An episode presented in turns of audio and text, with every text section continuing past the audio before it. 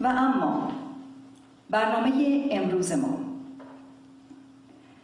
یکی از همکاران و دوستان نازنینی که با ما همکاری دارن خانم دکتر نیکول جعفری هستند که میزبان برنامه امروز هم هستند خانم نیکول جعفری دارای مدرک دکترا در رشته تعلیم و تربیت در حال حاضر مشغول به تدریس در دانشگاه های ایالتی آمریکا در زمینه رشد و تکامل انسان از بد به جنین تا مرد هستند ایشون در زم در زمین تدریس به نوشتار کتاب و سخنرانی های متعدد در زمینه های تعلیم و تربیت و مراحل رشد تکاملی انسان هم می باشند.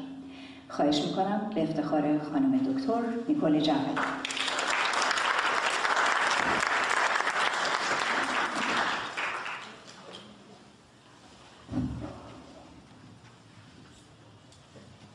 دوستان عزیز خیلی خوش آمدید. عصر روز یک شنبهتون بخیر. و من اجازه بدین که دوستان دیگه و همکاران امروز رو خدمتتون معرفی کنم. ازشون تقاضا کنم تشریف بیارن و در کنار من باشن که بتونیم برنامه رو می‌دونم مشتاق هستیم که شروع کنیم زودتر. خانم دکتر شهین کریگن به افتخارشون لطفا. و آقای دکتر مهدی زرندی تشریف بیارین خیلی خوش آمدید خانم خیلی خوش آمدید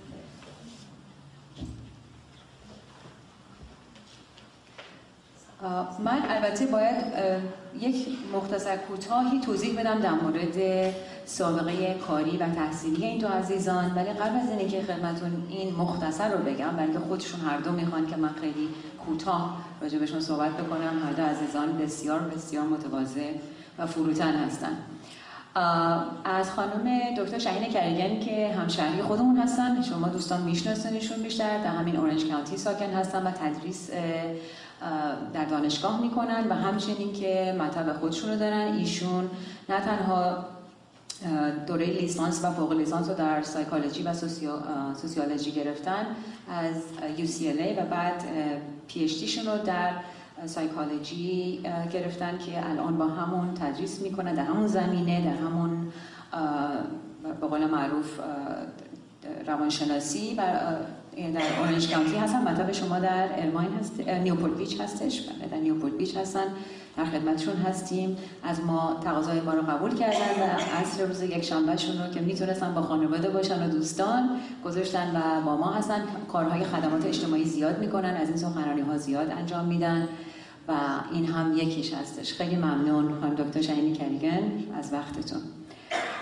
از آقای دکتر مهدی زرندی بگم که ایشون از تمام راه از اسکاتسدیل آریزونا آمدن متحمل مخارج خودشون شدن و اجازه ندادن که همزمان به هیچ وجه بهشون کمکی بکنه. هرچند که ما پولی نداریم ولی خب یه کاریش می‌کردیم آقای دکتر.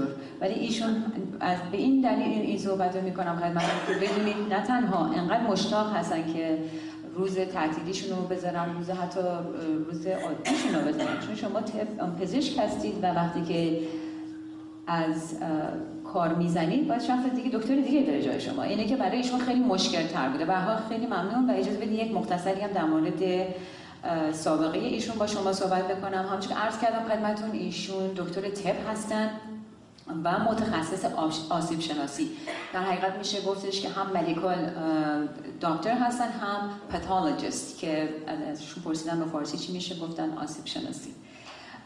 و ایشون پزشک عمومی اینترنیست هستن ولی علاقه زیادی و واقعا نه تنها علاقه مطالعات و تخصص دارن در زمینه های روانشناسی، جامعه شناسی و فرهنگ شناسی و ایشون هم مثل خانم دکتر شاینی کریگن دوست عزیزمون اینجا تمام وقت آزادشون رو در اختیار کارهای خدمات اجتماعی می‌ذارن و سر تا سر آمریکا و دنیا.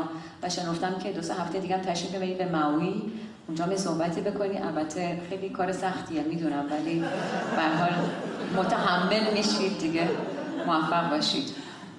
و همچون که عرض کردم خدمتتون ایشون در آریزونا در Scottsdale پزشک هستن و practice دارن و در این زمینه به عموم خدمت می‌کنن. خیلی خیلی ممنون آقای دکتر زرنی که تشریف آوردین و با امید خدا بیشتر ببینیمتون برای دوستان عزیز ما برنامه هایی که ارائه میدیم خدمتون فقط و فقط هدف اصلیش آگاهی و در اختیار شما گذاشتن تخصص و دانش دوستانی هستش که با ما همکاری می‌کنن. و هدفم از این این هستش که به قول معروف زمینه روانشناسی و جامعه شناسی رو برای ایرانیا بیشتر باز و بازتر بکنم همونجور که می‌دونید یک زمینه خیلی جدیدی هست برای ما. اینه که سعی می‌کنیم که مطالب و زمینه رو که انتخاب می‌کنیم در جوری بشه به درد دوستان بخوره. در نتیجه امروز ما مسئله رو که انتخاب کردیم همونجور که روی فلایرها شما دیدین عزیزان در مورد عزت نفس، حرمت نفس و اعتماد به شخص هستش. حالا تصمیم اینه که گرفتیم بود که چون آقای دکتر هم تخصص طب دارن و هم اطلاعات دارن در روانشناسی و اجتماع علوم های اجتماعی گفتیم که ایشون از نظر طبی بهش نگاه کنن امروز. و خانم دکتر کریگن که تخصصشون در روانشناسی و جامعه شناسی هست ایشون از طریق جامعه شناسی به این مسئله نگاه بکنن که ما بتونیم از هر دو زمینه اطلاعات کافی رو در این مورد بگیریم. هست خودشناسی هستش و حرمت به نفس هستش.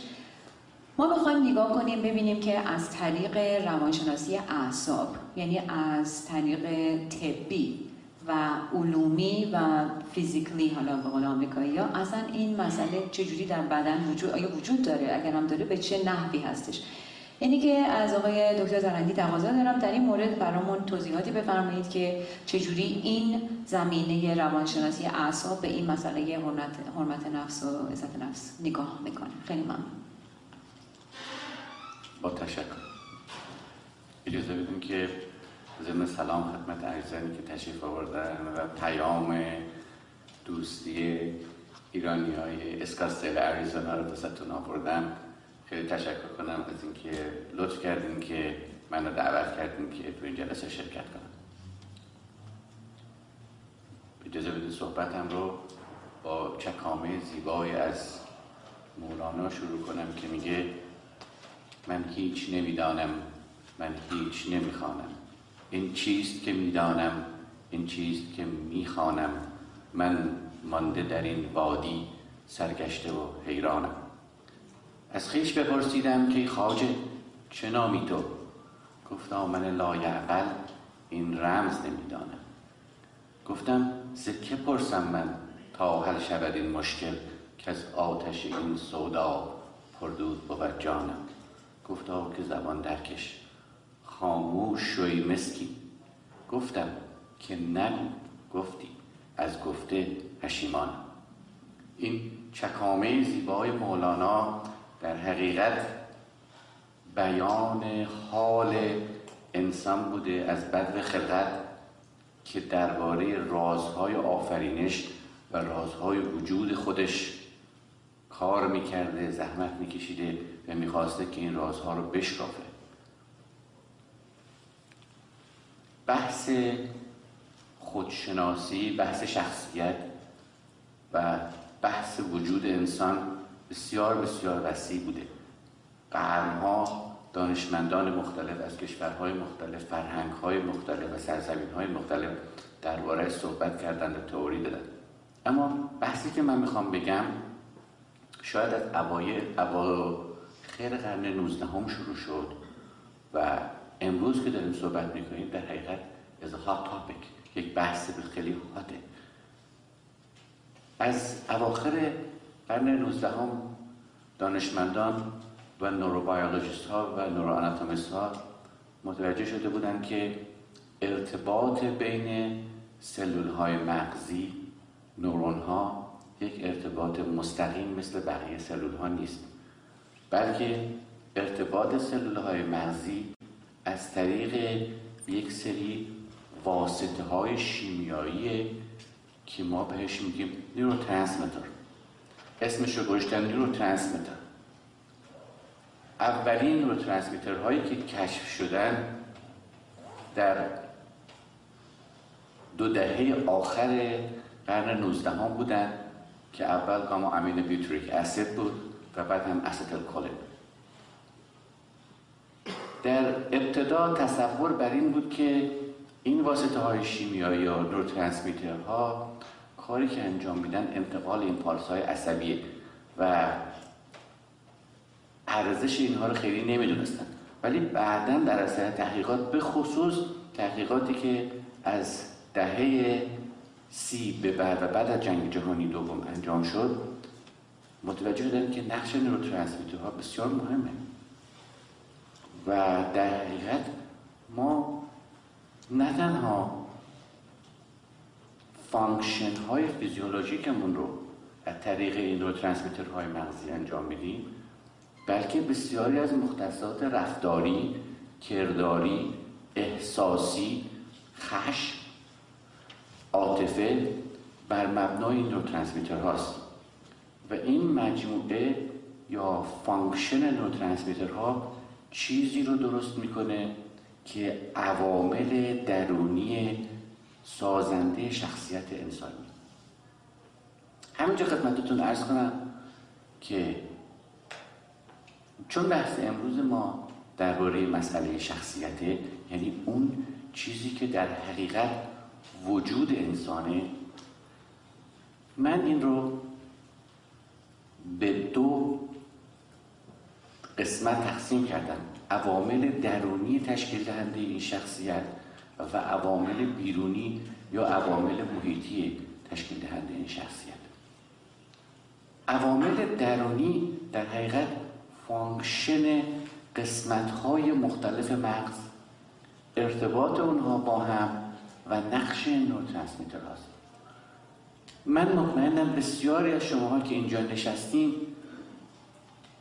به نوعی involve با این مسئله ها هست ها رو به سه گروه اصلی تقسیم می‌کنیم. excitatory یا محرک inhibitory یا بازدارنده و modulatory یا هایی که جنبه تنظیم کننده داره excitatory neurotransmitters اونهای من خیلی خلاصه میگم نمی‌خوام وارد بحث پزشکی خیلی پیچیده بشم. با عرض معذرت می‌دونم که خیلی از کسایی که اینجا نشستن تخصص های دیگه دارن و ممکنه این مسئله خود براشون boring باشه. ولی به هر حال لازمه یه چیز خیلی basic رو بدونیم که گروه اول neurotransmitter ها neurotransmitter های محرک هستن. سردسته این گروه رو یکی ادرنالین نور ادرنالین که اسمای دیگه شون اپنفره و نور اپنفرینه و دوپامین می‌دونیم. گروه دیگه از نوروترانسمیترها نوروترانسمیترهای بازدارنده هستن یا انهبیتوری سردسته اینها گاما امینوبیوتریک اسیده که این داروهایی که بنزودایزپین ولیوم نمی‌دونم اینا هستن روی این گروه اثر می‌کنن و گروه دیگری که حوالی سالهای 1970 کشف شدن اندورفینا و انکفالین ها که در حقیقت ساختمانشون خیلی شبیه ساختمان مورفینه. اینها هم تاثیر مهار کننده دارن گروه های مادریتر یا تنظیم کننده در این فاصله سی چل سال اخیر خیلی مورد توجه قرار گرفتن. سردسته‌شون سروتونین و امروز در حقیقت می‌خوام بگم که captain تیم neurotransmitter هستن اگه من یه چیزی حدود تا اونجایی که من خبر دارم آخر چیزایی که نگاه حدود 65 تا neurotransmitter رو تو central nervous system پیدا کردن. از همه در حقیقت function ش مهمتر و چیزی که خیلی امروز ما با داروها باهاش بازی می‌کنیم سراتونینه. سراتونین نقش تنظیم کننده تعدیل کننده و در حقیقت باید بگم برآورنده داره برای نوروترانسمیترها این داروهایی که امروز به اسم SSRI زولافت نمی‌دونم این گروه های اینجوری داروهای Celexa این داروها همشون تاثیرشون از طریق سروتونینه. یعنی جانا Lexapro بله exactly خیلی ممنون که لطف کردیم اینها داروهایی هستن که از reuptake سروتونین جلوگیری می‌کنن. در نتیجه در میزان سروتونین رو در central nervous system بالا می‌برن حالا این مجموعه در حقیقت حاصل فعالیت مغز. اما این فعالیت مغز در فاصله یک پریود کوتاهی درست نشده یک چیز خلق و سایه نیست. بلکه مغز انسان مهمترین قسمت رشدش رو در دوران جنینی انجام میده. یعنی دوره نه ماهی که مادر بچه رو حمل می‌کنه. ببینید نقش خانم ها چقدر مهمه و طبیعت چه وظیفه بزرگی رو به شما ها داده خانم ها داشته باشین اینو. واقعیت و حتی امروز بحث در اینه که اگر خانمی تصمیم می‌گیره که تصمیم می‌گیره که حامله بشه پزشک اون خانم لازمه که ویتامین های لازمه که فالک اسید و نمی‌دونم ویتامین بی 12 و چیزا در اختیارشون بذاره که اگر تصمیم چون ممکنه که حامله بشن خودشون ندونن. به خاطر که اولین قسمتی که در جنین شروع می‌کنه تشکیل کردن سنترال نروس سیستم. خب. دوران جنینیه. ولی قبل از اون هم باید خدمتتون عرض کنم که مسئله کروموزومی هردیتوری در استراکچر و ساختان ساختمان سنترال نروس سیستم بسیار مسئله مهمی خب این نه ماه که طی میشه بعد از اون مرحله بعدی به وجود میاد در فاصله یک سال اول. در یک سال اول مهمترین دوران تکامل نورولوژیکی مغز یا نوروبیولوژیک مغز در نوزاد انجام میشه. و اون دور است که بسیاری از خاطره های رفتاری در بچه ایجاد میشه. بعد از سال اول به سال دوم باز هم پریود بسیار مهمیه و اینجا باز هم تاثیر محیط بسیار مهمه. حالا در حوالی بین سالهای دوم تا سوم زندگی کودک مسئله پرسونالیتی مسئله شخصیت مسئله من. مسئله اون منی که مولانا فریاد این نمنم نمن منم فریاد می‌زده اون اولین بار در ذهن کودک میاد.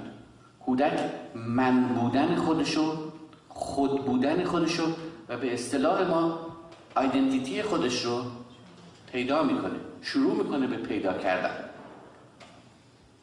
مراحل اولیه البته خیلی پریمیتیوه به این شکلی که بچه میگه این مال منه نمیدم اینو این کتاب منه این کاغذ منه این لیوان منه. این من بودن که این من برای خودش مالکیت میاره. این من برای خودش آیدنتیتی میاره. این من برای خودش شروع می‌کنه هویت ساختن. این رو شروع می‌کنه به شکل دادن. اینجا نقش خونواده و تربیت دهنده های اولیه بسیار مهمه. محیط اولیه که کودک در اینجا متولد میشه و دو سال اول زندگیش رو طی می‌کنه بسیار مرحله مهمی. شما آنتی پرانتز خدمتتون بگم. دو تا بچه رو در نظر بگیریم. یکی فرض کنیم مثلا در اردوگاه آوارگان فلسطین متولد میشه دو سال اولش اونجا میگذرنه یه بچه دیگه در یه خانواده میدل کلاس مثلا امریکایی. متوسط معمولی. این دو تا بچه همون دو سال اول زندگیشون تفاوتای با هم دارن. و توقع نباید داشته باشیم که اگر ما در فاصله سه, سال... سه سالگی این دو کودک رو با هم مقایسه کردیم مثل هم باشن. نو no امکان نداره. در دو محیط مختلف بودن. و این مسئله مسئله دیگری پدید میاره که امروز این همین چیزی حدود سی چهل ساله. مسئله feedback ی که از محیط می‌گیره. یعنی از سن دو سه سالگی خیلی متشکر بازتا. از سن دو سه سالگی دیگه پیشرفت مغز development مغز عبارت از اینه که تاثیر محیط بر مغز چیه؟ و در سیستم های سلول های مغزی در سیستم های نورون ها به شکل کدهای ژنتیکی که در حقیقت همون مولکول های DNA هستن. ذخیره میشه. این کدهای ژنتیکی تاثیر می‌ذارن رو function و کار همون ها یعنی این بچه که شروع می‌کنه یه period ی رو داره طی می‌کنه جلو میره. حالا از فاصله دو سه سالگی تا حوالی ده سالگی باز هم دوران بسیار حساسیه و این دوره است که شخصیت های اموشنال شروع می‌کنه شکل گرفتن. بچه ها در این دوره هست که این هم تحت تاثیر باز هم نوترانسمیتر هست. بچه ها در این محیط هستش که اگر که در یک محیط های خشم بزرگ بشن در محیط هایی که استرس و فشار زیادی برشون باشه تأثیر نوروترانسمیتر های تحریک کننده میره بالا. امروز نشون داده شده در CSF در مایه نخایی بچه هایی که در محیط های استرسا رشد کردن متابولیت هایی که حاصل متابولیزه شدن های تحریکی یعنی اپینفرین نورپینفرین یا ادرنالین نورادرنالین و دوپامین در این مایه مغز نخواهیشون بالاست. این ثابت شده یعنی استادی شده انجام شده و, وارد تکس ها شده. از حوالی 7 سالگی ده سالگی به بعد دیگه دوران عوض میشه. در این دوره شخصیت بچه ها تحت تاثیر مسئله رول مدل ها قرار می‌گیره. در اون فاصله دو سال تا ده سال عاملی که روی شکلگیری شخصیت بچه مؤثر بود. مسئله خانواده پدر مادر و نزدیکان بودن. اونها در حقیقت رول مدل اولیه بچه بودن. از ده سالگی به بعد رول مدل ها تبدیل میشن به رول مدل های اجتماعی.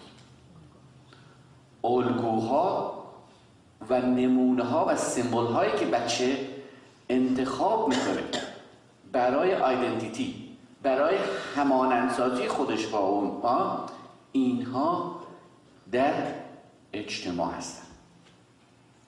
به همین دلیله که نقش جامعه شناسا نقش نورو سوشالزیست ها نقش سایکل سوشالوژیست ها در همه جوامع خیلی مهمه.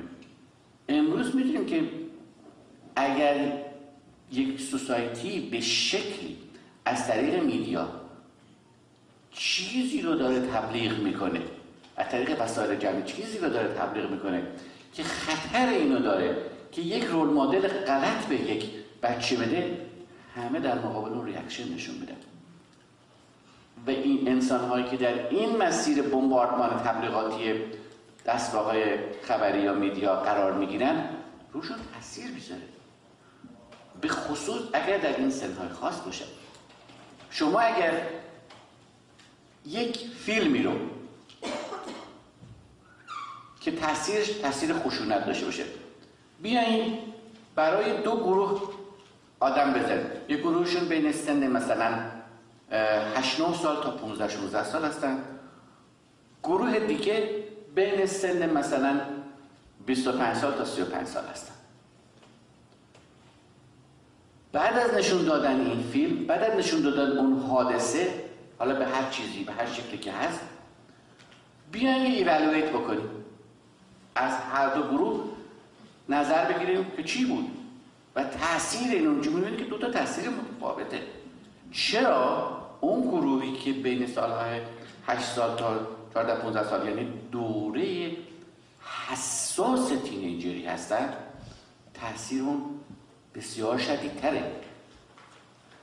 به همین دلیله که امروز ما اعتقادمون به اینه که بچه ها در سن تینیجری در حقیقت دوچار یک بیماری میشن که در تمام دوران تینیجری شد حالا هر چهار سال پنج سال شیش سال طول می‌کشه این بیماری. تغییرات هورمونی تغییراتی در مسیر دیولوپمنت مغز تحت تاثیر نوروترانسمیترها افکت نوروترانسمیترها فیدبک نوروترانسمیترها اینتراکشن نوروترانسمیترها در این period داره اتفاق میفته بسیار critical و حساس. اینه که ماهایی که teenage داریم باید بدونیم که چجوری با این بچه ها رفتار کنیم و بدونیم که اینها چه مراحلی دارن طی کنن و در چه دوران حساسی هستن. با عرض تاسف خدمتتون بگم که خیلی از ما ما خودمون جنریشن گذشته اجازه میدین جنریشن گذشته حساب کنیم خودمون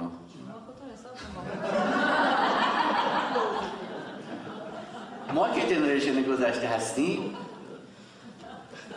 وقتی برمیگردیم به دوران تینیجریمون و در جوامعی که زندگی کردیم می‌بینیم که چقدر چیزهایی رو میس کردیم. و اطرافیان ما چقدر دور بودن از اون احساس و از این پروسسی که ما داشتیم طی کردیم شما همتون همه اون اگر که ایران درس خونده باشین کتک های معلماتون یادتونه. خطکشا و پشت هاشون یادتونه. چی بودی؟ شما دادی بیدادای پدر مادراتون یادتونه. همه اینا چی بود؟ اینا عدم آگاهی این حضرات بود. از اینکه نمی‌دونستن که این تینیج چه مرحله کریتیکال و حساسی رو داره میگذره چه حوادثی در مغز این بچه داره اتفاق میفته و چجوری رفتار می‌کردن؟ و امروز وقتی که بازتاب اون رو نگاه می‌کنیم و رفتارهای غیر عادی رو می‌بینیم نگاه می‌کنیم آه مای گاد این بچه حاصل همون دوران اون مقطعی گذرده و متاسفانه نه خودش تونسته بره برای اصلاح خودش نه کسایی بودن که راهنمایی کنن که چطوری میشه این تاثیر رو حداقل تا حدی برداریم و کم کنیم ازش. یکی از اهداف چنین جلسه هایی که می‌ذاریم ما اینه که یاد بگیریم این انسان های آدم هایی رو که این مراحل نه چندان دلپذیر رو نه چندان شیرین رو در دوران زندگیشون گذروندن و متاسفانه این پرشر و تأثیرش تا امروز باقیه. چطوری بهشون کمک کنیم؟ چه کنیم تا امروز حوادثی مثل این جریانی که دو ماه پیش تو کنتیکات اتفاق افتاد چه این حوادثی اتفاق نیفته؟ این بابایی که میره اسلحه دستش می‌گیره 20 بچه رو به رکبار میبنده این خودش نیست. این در حقیقت محصول عوامل درونی و برونیه که اینو ساخته و اونو کرده. اگر قرار باشه من به عنوان یه نوروپاتولوژیست به عنوان کسی که تو این مسئله اطلاعات دارم اگه قرار باشه کسایی رو تنبیه کنن اون بچه نیست. محیطی که اون مادری که اونو اونجوری درست می‌کنه پدری که اونو اونجوری درست می‌کنه. معلمان و رهبران و مربیایی که نمی‌دونم قضیه چیه اونها رو باید تنبیه کرد. من خیلی وقتا این صحبت با دوستان می‌کنم میگم خیلی وقتا اونجایی که ما قرار بچه رو تنبیه کنیم باید خودمون رو تنبیه کنیم. معلماشون رو تنبیه کنیم. اونی رو که باید بده اون زمان لازم نگفته بهش نکرده. و روشی رفته که روش درستی نبوده. حالا من تو اینجا یک بیسی رو درباره مسئله بیس شخصیت خدمتون گفتم. صحبتم در این قسمت تمام می‌کنم. اجازه می‌دونم دکتر کرگان ادامه بدن مسئله دیولوپمنت این برنامه رو از نظر مسئله اجتماعیش. خواهش خیلی ممنون آقای دکتر زرندی. به این زیبایی شما مغز انسان رو از نظر فیزیولوژیکی تشریح کردید و این خلاصه خیلی کوتاهی که من می‌تونم داشته باشم از این توضیحات شما. این خواهد بود که مغز انسان از بدو اصلا جنین در دوران جنین ساختارش ساختمانش جوری هست که نه تنها خودش آمادگی رسیدن پیغام های داخلی بدن رو داره مثل همون هورمونایی که شما گفتید مثل دوپامین و سروتونین اینه که خود نورون ترانسمیترها که عصب های مغز هستن اینا آمادگی گرفتن این پیغام ها رو از خود بدن دارن که رو رفتارشون تاثیر می‌ذاره. بلکه عوامل برونی هم هست که با این فعل فعالات داخلی می‌تونه کار بکنه یا بر ضدش کار بکنه. و البته همونجا به خودتون توضیح دادید و اون قشنگی این بود که بعضی دوران رشد و تکامل حساستر از دوران دیگه هستن مثل دوران تینیجری که من خیلی خوش آمد شما گفتید بیمار هستن چون که به قول معروف جریان زیاد هورمون های مغزی و بلوغی مثل مثل استروژن و تستوسترون اینا اصلا کار مختل می‌کنه کار مرکز اعصاب. حالا از نظر داخلی توضیحاتی که شما گفتید ما رو میاره به شما خانم دکتر کریگن که برای ما بگید پس از نظر روانشناسی اجتماعی این مغزی که داره این وارد این مراحل میشه چجوری می‌خواد پذیرای اون محیطی باشه که آقای دکتر بهش اشاره کردن و شما می‌خواین از نظر اجتماعی بهش نگاه بکنید؟ خیلی ممنون. خیلی ممنونم. کار خیلی ممنونم نیکل جان و آقای دکتر و از دعوتتون. حرفای آقای دکتر زرندی که خیلی مهم هست راجع به همون نوروبیولوژی و اینا هست و البته پایه ژنتیکی و شیمیایی این مسائله. من گفتم همینجور که گفتن یه مقداری راجع به این مسئله که این مسئله نفس ما از کجا به وجود میاد و ما چجوری آگاهی داریم به نفس خودمون و بعد هم این لغت هایی که همه این برامر میپرونیم عزت نفس حرمت نفس اتکاب نفس و غیره از کجا میاد و بعد سعی می‌کنیم انشالله که یه جوری اینا رو دو مرتبه وصل بدیم و کانک کنیم به حرفای آقای دکتر. اول یه چند تا مفهوم این لغت ها رو می‌خوام توضیح بدم. البته این لغت ها همه جنبه تاریخی و اجتماعی داره. و مفهوم و معنیشون هم مدام عوض میشه.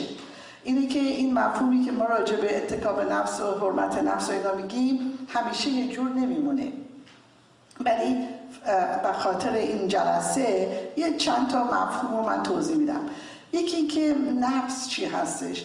نفس یک مجموعه که ما بهش میگیم یک مجموعه از افکار ما احساسات ما حرفای ما عقاید ما حرکات ما. اینو ما بهشون میگیم نفس یا self به قول امریکایی. که در مرکز این self core self شخصیت ما قرار داره که بهش میگیم personality و این مخصوص افراد مختلف هستش. این پرسنالیتی فرق داره از هر کس بینا ولی نفس اون جنبه عمومیه که ما راجع به خودمون می‌دونیم و میگیم. بعد این لغت هایی که خانم دکتر به ما گفتن راجع به حرف بزنیم مسئله حرمت و احترام نفس و اینا اینو فقط تو ذهن داشته باشیم وقتی من توضیح میدم یادتون باشه یه فرق بین این لغت ها مثلا لغت احترام به نفس یا حرمت نفس یا عزت نفس که الان خیلی همه جا شایع هستش. یعنی در حقیقت ما خودمون رو چجوری ارزشیابی می‌کنیم؟ یعنی وقتی ما خودمون رو با دیگران مقایسه می‌کنیم فکر می‌کنیم که ما از اونا برتریم پایینتریم قابل هستیم نیستیم خوب هستیم خوشگل هستیم زش هستیم بد هستیم. و این بهش میگن یک تصوری که ما از نفس خودمون داریم. حالا اگر این تصور مثبت باشه و positive باشه ما میگیم یکی عزت نفسش خوبه و والا اگه این تصوری که ما از خودمون داریم پایینه میگیم عزت نفس نداره. یکی و حالا این لغت دیگه هم که با این عزت نفس میاد لغت اتکای به نفسه.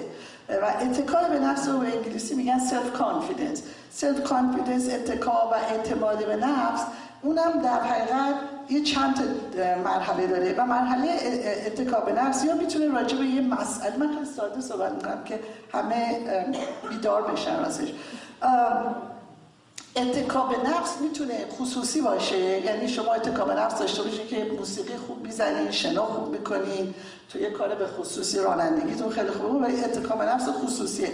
اتکا به نفس شما اگه عمومی باشه یعنی که اصولا شما راجع به خودتون احساس می‌کنید یه آدم قابلی هستید و می‌تونید با مشکلات زندگی دست و پنجه نرم کنید و مسائل حل کنید اینو میگن اتکا به نفس. حالا یه مسئله که مهم هستش این هستش که بعضی رو سوال می‌کنن که این اتکاب نفس و عزت نفس که یه ذره می‌فهمی یه ذره با همدیگه فرق داره. فرقش با خودپسندی و خودشیفتگی نارسیسیزم بهش میگیم چه فرقی داره؟ راستش کسایی که نارسیسیست و خودشیفته هستن کسایی هستن که به طور کلی دلیل نداره که خیلی از خودشون متشکر باشن یا خیلی اتکاب نفس داشته باشن. نارسیسیزم و خودشیفتگی یه, یه نوع بیماری personality هستش یعنی یه disorder personality هستش و جنبه یه ذره بیمارگونی داره و خیلی شدیده و مفهوم narcissist بودن یا خودشیفتگی یعنی که فرد خیلی نسبت به خودش حساسه. اولا شما یه ذره انتقاد کنی خیلی ناراحت میشه و عصبانی میشه و از دیگران به نفع خودش استفاده می‌کنه و علاقه به کسی نداره. یعنی واقعا فقط خودش دوست داره به مرحله ای که برای دیگران هیچ محبت و علاقه و اینای خبری نیست تو این مسئله. و اینو بهش میگن خودشیفتگی. ولی خود یعنی دوست داشتن خود که بهش سلف لاو میگن تو اینجا فرق داره با خودشیفتگی و نارسیسیزم خود دوست داشتن اتفاقا خیلی هم خوب هستش. یعنی اگه شما خودتون رو دوست دارین باعث میشه که بتونید دیگران هم دوست داشته باشین. شما اگه برای خودتون هم احترام قائل باشین و هم برای خودتون انقدر ارزش قائل باشین که یه زندگی خوبی رو داشته باشین و در مشروب نخورین از مواد مخدر استفاده نکنید مردم آزار ندین عصبانی نشین و غیره و غیره. این نشونه هستش که شما با خودتون مثل دوست رفتار می‌کنید. و همینجور که دوستتون رو دوست دارین مثل من که دوست عزیزم خانم محمودی اومدن و خیلی دوستش دارم که اینو خیلی دوست دارین شما خودتون هم می‌تونین همونقدر دوست داشته باشین. اینا یه لغتهایی بود که من خواستم. البته لغت آگاهی هست خود آگاهی که میگن self awareness اونم یه لغتی هستش که شما اصلا آگاه هستید به خودتون و می‌دونید که شما قابلیتتون چیه استعدادتون در چیه چی کارایی می‌تونین بکنین چی کارایی نمی‌تونین بکنین و خودتون رو تقریبا قبول دارین و خودتون رو می‌شناسین خلاص این لغت های با لغت که مهمه. البته همینطور من گفتم با خانم دکتر جعفری و آقای دکتر قبل از اینکه اینجا بیایم صحبت کردیم این لغت ها جنبه اجتماعی داره و از تو اجتماع های مختلف فرق می‌کنه. یعنی اون self confidence ی که شما باید مثلا تو ژاپن داشته باشین یا تو ایران داشته باشین با self confidence ی که تو این مملکت دارین فرق داره شما اگه خیلی از خودتون راضی باشین و خیلی زیادی خودتون رو موفق بدونید تو امریکا خیلی خوبه اتفاقا. برای که یه مملکت فردگراه بهش میگیم individualistic society و هیچ اشکالی هم نداره. از خودتون هم خیلی تعریف کنید وقتی هم که می‌خوایم بریم کار بگیرید بگین که من خیلی موفقم خیلی خوبم اینو بلدم اونو. ولی شما اگه تو ایران از این حرفا بزنید فکر می‌کنن که یه آدم خیلی از خود راضی هستین. بنابراین جنبه اشتباهی داره. جنبه تاریخیش هم که شما خب می‌تونه حس بزنید که شما تو هر دوره تاریخی مثلا ممالکی که جهان سوم هستن خیلی مسائل دیگه براشون مهمه تا تا مسئله این که آدم خودشو دوست داشته باشه و احترام بذاره.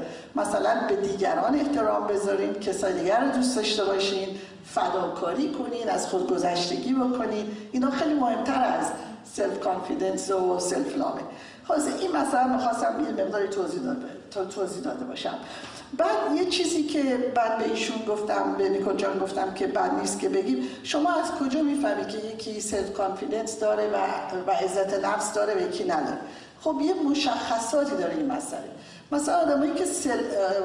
عزت به نفس دارن اصولا احساس یا مثلا حالا شما فکر کنید ما هم عزت به نفس و اتقام نفس رو یکی حساب کنیم مثلا به خاطر این جلسه. کسایی که اینو دارن اصولا فکر می‌کنن که وقتی با دیگران همینطور که گفتم خودشون مقایسه می‌کنن خودشون برابر می‌بینن. نه خیلی بهتر می‌بینن نه خیلی بدتر می‌بینن. و ما همه برابریم. اینا کسایی هستن که به تشخیص خودشون اصولا اعتماد دارن. یعنی وقتی تصمیم می‌گیرن میگن که این تصمیم من خیلی هم باش موافقن و ادامه میدم اونا دیگه بله باش راحت هی از این اون این کار بکنم نکنم خب این نشون دهنده اتکاب نفس. یکی هم این که خیلی قصه گذشته رو نمی‌خورن که چرا این کار کردم چرا اون کار کردم. نگرانی و افسردگی آینده رو ندارن بیشتر در حال زندگی می‌کنن. و می‌دونن که اتکا به نفس دارن می‌دونن که اگه مشکلی براشون پیش بیاد می‌تونن مشکل رو حل کنن.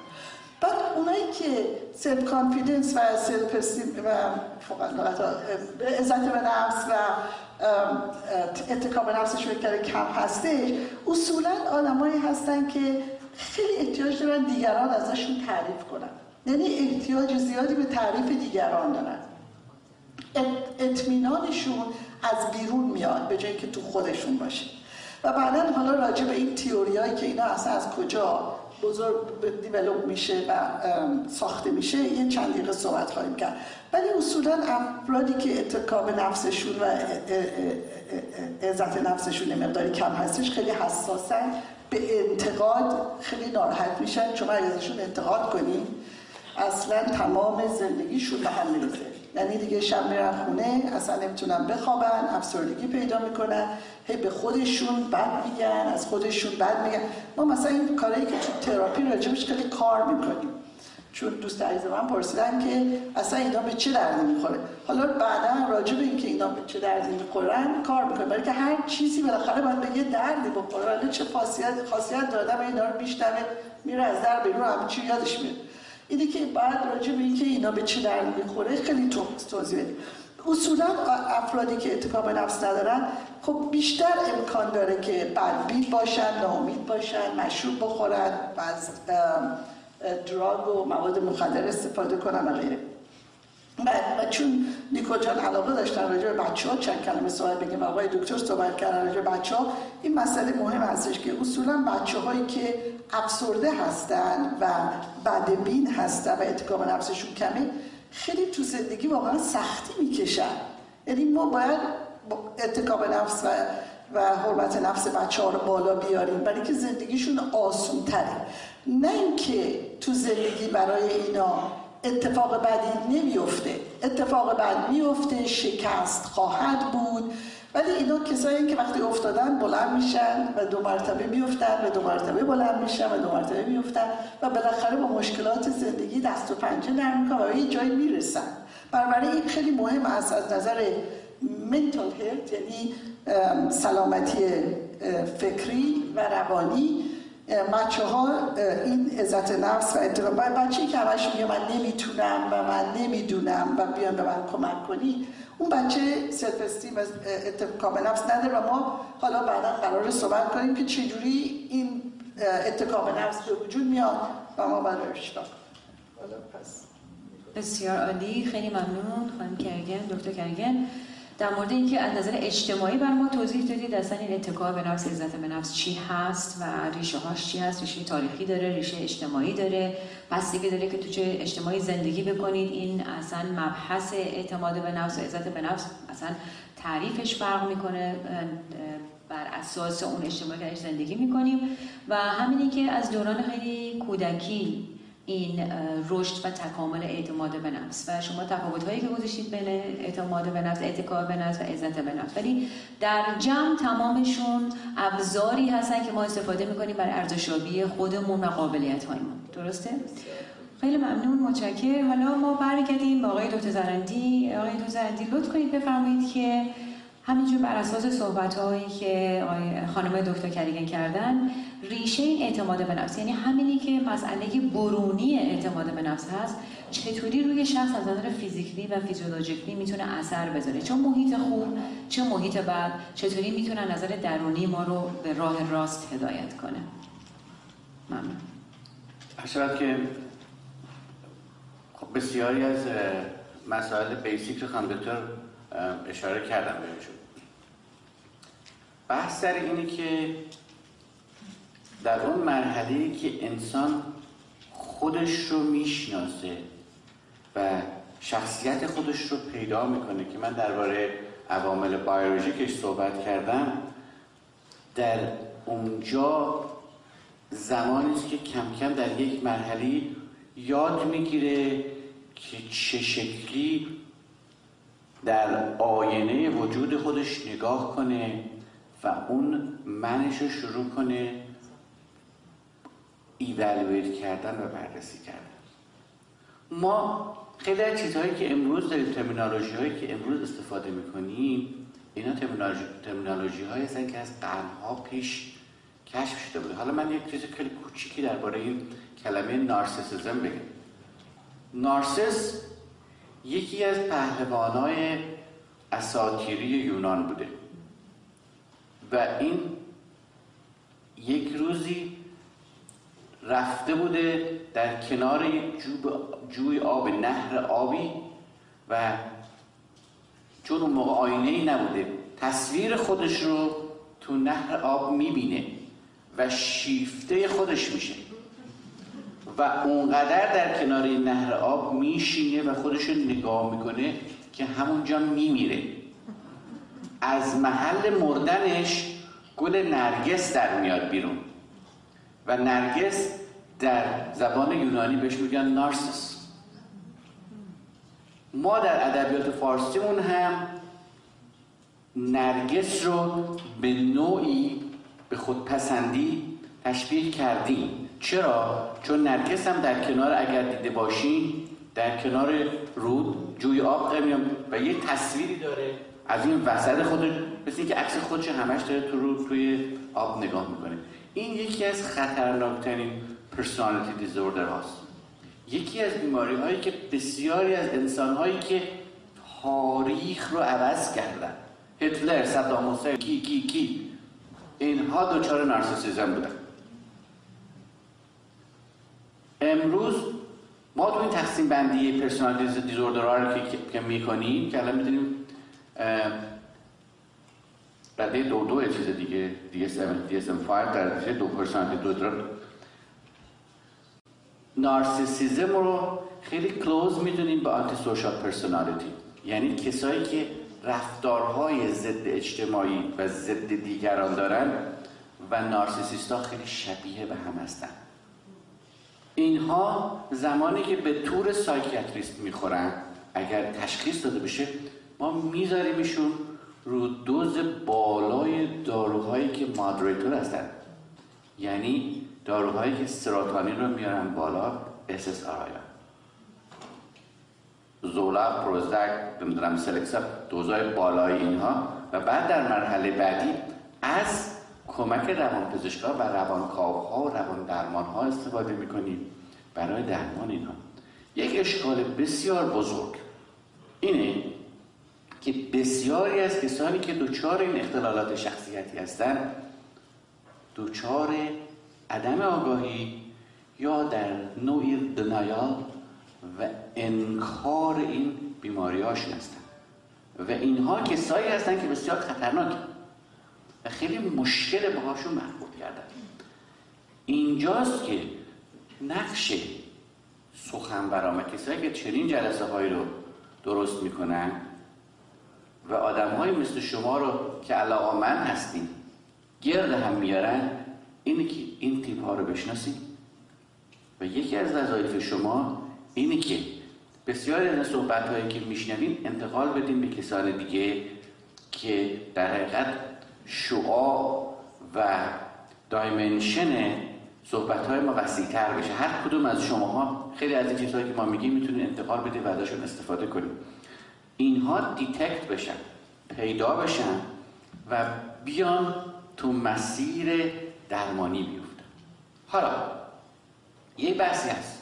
بله ما همه خودمون رو دوست داریم.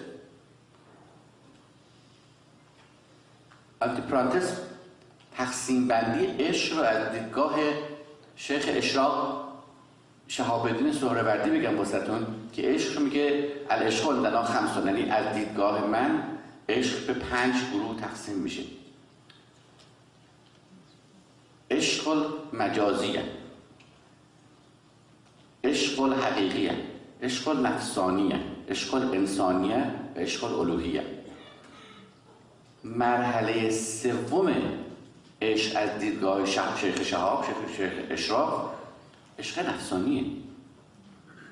ما به خودمون علاقه داریم. باید داشته باشیم.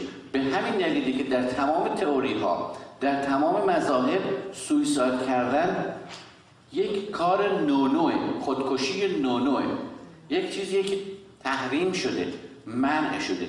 هیچ انسانی نمیاد خودشو بکشه. هیچ انسانی به خودش ضربه نمی‌زنه. امروز ما می‌دونیم self mutilation این بچه هایی که خودشون آدمایی که خودشون زخم می‌کنن این یه بیماریه.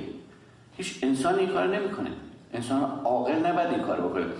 ما برای بقای خودمون ارزش قائل هستیم. وجودمون رو سلامتمون رو دوست داریم. باید داشته باشیم. و وقتی سلامت خودمون رو دوست داشته باشیم متقابلا سلامت دیگران رو هم دوست خواهیم داشت.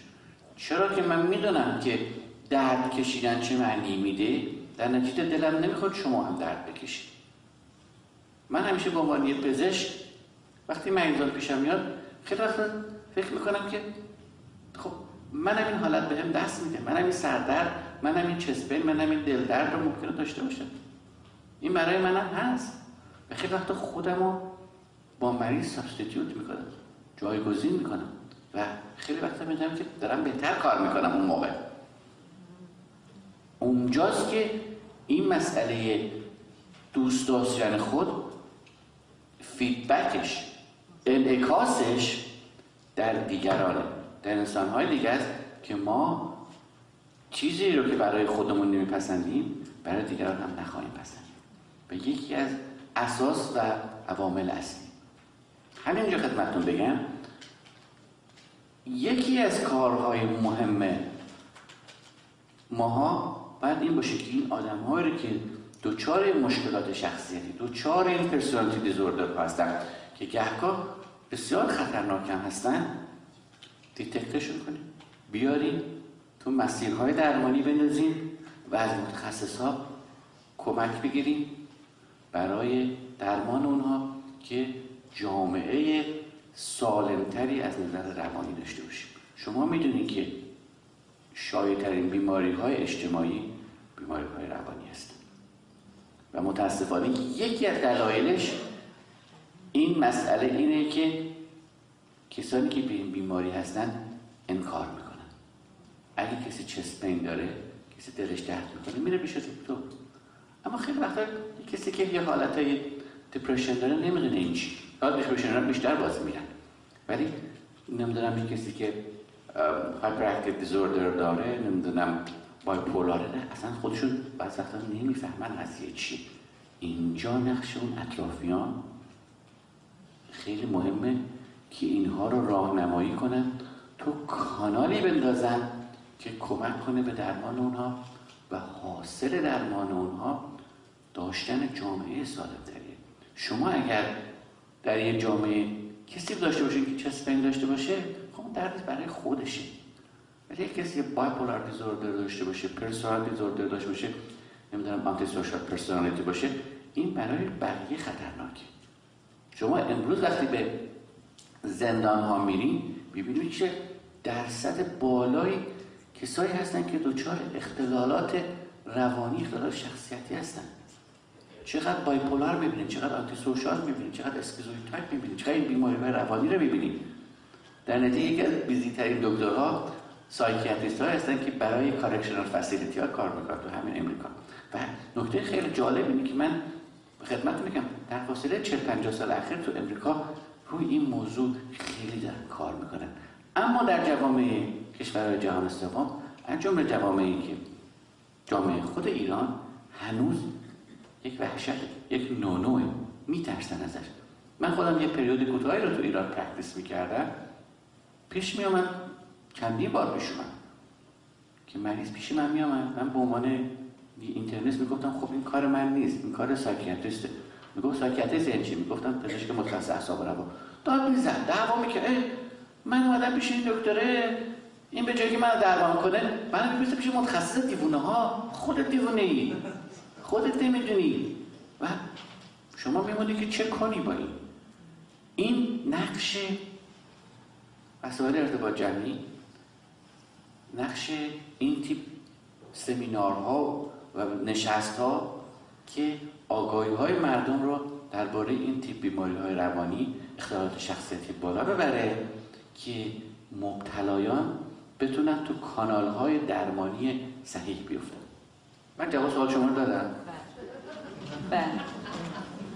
توی شعر و شاعری و نمی‌دونم عصب و این بر جوابمو من گرفتم. حالا من یه خلاصه ازش خدمت رو عرض می‌کنم و اونم اینه که از نظر فیزیولوژیکی اصلا ما ساخته شدیم که خودمون رو دوست داشته باشیم. همونجوری که خودکشی اصلا توی مذاهب و مذهبم که خب می‌دونیم همه هم از فرهنگ میاد هم از تاریخ میاد.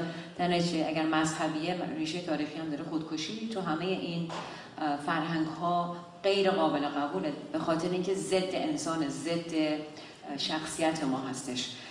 خیلی ممنون خسته نباشید. حالا بریم سراغ دکتر کریگن. اگر اجازه بدید ما چون که به خاطر که تمام وقتمون رو به نحو احسن استفاده بکنیم حالا بریم وارد ریشه های این بیماری های به اصطلاح لو سلف استیم که همون عزت نفس کم و یا اصلا کم بود هستش. راجبه به اینی که آیا ریشه های اجتماعی که یه شخص اینجوری میشه یعنی برای خودش ارزش قائل نیست یا همونجوری که از نظر فیزیولوژیکلی ما ساخته شدیم که خودمون رو دوست داشته باشیم چرا خودمون رو دوست نداشته باشیم؟ آیا ریشه های اجتماعی داره؟ و آیا در بخش دوم سوال اینه که درمانده شدن یه چیز یاد گرفتنیه؟ خیلی من هر سوال بسیار خوب. یکی اینکه من همجور که قبلا گفتم ممکنه خیلی به طور خیلی کوتاه و سامری که خلاصه یه توضیح کوتاهی بدم از اینکه این احترام به نفس و اتکا به نفس و اینا اصلا از کجا میاد. اما همونجور که آقای دکتر گفتن یه مقدار زیادیش جنبه همین نوروبیولوژی داره. یعنی شماها الان research های کردن توی Harvard Medical School و غیره. فهمیدن که بچههایی که به دنیا میان از حتی از همون موقع خیلی خیلی کودکی یعنی حتی ممکنه 7 ماهگی اینا را تحقیق کردن تا 20 سالگی. و اینا متوجه شدن که بچههایی که به دنیا میان حالا دو تا قسمت کردن اینا. حتی نصف بیشترشون وسط میافتن بهشون میگیم نورمال کر ولی اونایی که دو طرف هستن دو تا اکستریما رو پیدا کردن این بچه ها یا یه گروهی هستن که بهشون میگن سنگون یعنی بچه های خوشحالن. یه گروهی هم بهشون میگن بچه های ملانکالی هستن یعنی بچه های که افسردن یعنی بچه 5 6 ماه رو اینا اصلا حتی 5 6 ماه کمتر حتی فکر می‌کنم. سنشون حتی از 5 6 ماه کوچیک‌تر بود که از وقتی که اینا رو به دنیا آمدن اینا رو همینطور follow می‌کنن و ببینن که این بچه‌هایی که خوشحالن از اول. خیلی بچه های easy. یعنی آسون هستن. لبخند می‌زنن خیلی غذا می‌خورن خوب میخوابن خیلی آسونه ازشون take care کردن. و این بچه ها همینطور در تمام عمرشون همینطوری اینا آدم های positive و مثبتن. یعنی همیشه لبخند می‌زنن زندگیشون آسونتره. هم اخلاقشون خوبتره. بعد یه بچه هم که هستن که بهشون ملانکالی میگن بچه های افسردن از روزی که به دنیا میان این بچه ها خیلی مشکلن. نه گریه می‌کنن نه میخوابن غذای خوب می‌خورن. همینجوری ادامه پیدا می‌کنه و هی بل افسرده هستن تو زندگی بر اخلاق هستن زندگی براشون سخته. یعنی این مسئله که من توضیح کردم جنبه ارثی و ژنتیک و biochemistry اینا که آقای دکتر متخصصش هستن این نشون دهنده هستش که پس بچه که به دنیا میاد ممکنه اصلا با یک predisposition آمادگی قبلی به دنیا بیاد که این بچه از اول ممکنه افسرده به دنیا بیاد. خب این جنبه شما اگر من وقتی patient ها میان مریض ها میان پلی من خیلی حرف می‌زنن میگم شما شبیه بابا پدرتون یا شبیه مادرتونین یا شما این از کدومشون گرفتین؟ خب برای اینکه بچه خیلی به قول امریکایا سیب از درخت خیلی فاصله نه نمیفته وقتی میفته نزدیک درخت میفته دوم که حالا این مسئله ای که من می‌خواستم راجبش صحبت کنم. خب اولا که این مسئله خیلی مهم هستش که بچه ها رو شما اگر ببینید بچه هاتون افسردگی دارن نگرانی دارن. استراب و وحشت دارن حتی عدم تمرکز دارن اینا. خب واقعا پنیر متخصص برید و تستشون کنن و ببینن اگه اینا وجود داره. خب همه برای اینا همه دوا هست. همینجور که ایشون گفتن همه دوا داره و راه های روانشناسی و غیره داره. حالا این راجع به اون قسمتش. راجع به این نسبت که اینا از کجا درست میشه به غیر از جنبه ژنتیک و جنبه کمیستری و فیزیولوژی یه تیوری جدیدی هست. حالا آقای دکتر قرار صحبت کنن دیگه فرصت نشد. ایشون قرار بود راجع به فروید و پیاژه و اریکسون صحبت کنن. من گفتم شما راجع به اونا صحبت کنید. من راجع به این قسمت روانشناسی اجتماعی صحبت می‌کنم که برای من خیلی جالبه. این با آقای دکترم یادتون نره. این قسمت روانشناسی اجتماعی پایش این هستش که این طرز فکری که ما راجع به خودمون داریم از کجا میاد؟ این از چند جا میاد. اولین قسمتی که از جایی که میاد این هستش که بچه وقتی که به دنیا میاد توی محیط اجتماعی به دنیا میاد. این محیط اجتماعی پدر، مادر، خواهر، برادر هستن. بعد این محیط اجتماعی هم تو ادامه پیدا می‌کنه به مدرسه. دوستای مدرسه معلمای مدرسه. بعد تبدیل به کار میشه بعد تلویزیون میشه. اینا رو بهش میگن socializing agency یعنی منابع اجتماعی که بچه رو اجتماعی می‌کنه. یعنی تبدیل به یک انسان می‌کنه. یعنی ما با حیوان فرقمون اینه. این محیط اجتماعی که از پدر مادر شروع میشه و تا آخر عمر ادامه پیدا می‌کنه این محیط اجتماعی رو این تیوریایی که بهش میگن symbolic interactionism اینا یعنی روابط مثالی بهش میگن سیمبالیک هسته مثل سمبولن و روابطن. این تئوری روابط اجتماعی میگه که این محیطی که دور بر من هست محیط اجتماعی پدر مادر و غیره اینا یک آینه هستن. یه آینه. بهش میگن looking glass self. و بچه از موقعی که به دنیا میاد خودش تو این آینه می‌بینه. هر جوری که این آینه ریفلکت کنه به اون بچه اون کودک خودشو کم کم همون اونطوری می‌بینه. یعنی شما اگر این بچه که به دنیا میاد یک آدم هایی که دور بر پدر مادر همه یک جوری با این بچه رفتار کنند که مثبت و با خوشحالی و خنده و تعریف و تشویق با این بچه رفتار کنن این بچه خودش رو یعنی اون ایمیجی که از خودش داره مثبت میشه. اگر اون محیطی که دور بره منفیه همینجور که ایشون گفتن تو ایران بچه میره مدرسه کتک می‌خوره دعوا میشنوه پدر مادر با هم دعوا می‌کنن. از بچه ها انتقاد می‌کنن انتقاد می‌کنن. حرف بچه رو جدی نمی‌گیرن برای بچه کودک احترام قائل نیستن. این بچه تصوری که از خودش داره منفی میشه. برای که اون دیگران همه آینه دیگه. خودش تو اون آینه داره می‌بینه. اینو بهش میگن looking glass self theory. خیلی هم تئوری معروفی هستش. در در در تربیت کودکان و حالا این مسئله چجوری ادامه پیدا کنه این سه تا مرحله داره. اول این هستش که بهش میگن reflected appraisal. یعنی بچه فرد کودک وقتی که خودشو در دیگران می‌بینه ریفلکشنش رو می‌بینه. یعنی انعکاس خودش رو می‌بینه. می‌بینه چقدر خوبه این انعکاس. همه داره ازش تعریف می‌کنن. عکس که از دیگران می‌بینه می‌بینه خیلی مثبته. همه دوستش دارن باهاش خوب رفتار کنن پس این سلف این نفسی که در خودش داره به وجود میاره آگاهی از خودش داره خیلی مثبت میشه. بعد دومش این هستش که بچه از کوچیکی و افراد خودش رو با دیگران مقایسه می‌کنن بهش میگن social comparison. یعنی این بچه خودش رو با برادر خواهر مقایسه می‌کنه با همسایه بچه همسایه مقایسه می‌کنه. وقتی که مدرسه میره با بچه‌هایی که تو کلاسن خودش رو مقایسه می‌کنه. در مدام در حال مقایسه است. اگه خودش رو با اونا مقایسه کنه ببینه اونا ازش باهوشترن. خب یه مقداری عزت نفس و اتکا به نفسش میره پایین. اگه ببینه که تو سطح اونا یه مقداری میره بالا. یا همونقدر تو حد اونای دیگه میمونه. و بعدش هم مرحله سومش اینه که به خودش اینو نسبت میده. بهش میگن self attribution به خودش اینو نسبت میده. حالا یه تئوری جدیدی اومده که از این یه ذره جدیدتره و خیلی هم تئوری خیلی خوبی هست. این تئوری جدید که اومده بهش تئوری تجربه. تئوری تجربه این هستش که این آگاهی و این نقصی که بچه برای خودش درست می‌کنه انقدر پسیو نیست. یعنی پسیو چی شد؟ آها یعنی یعنی فعاله.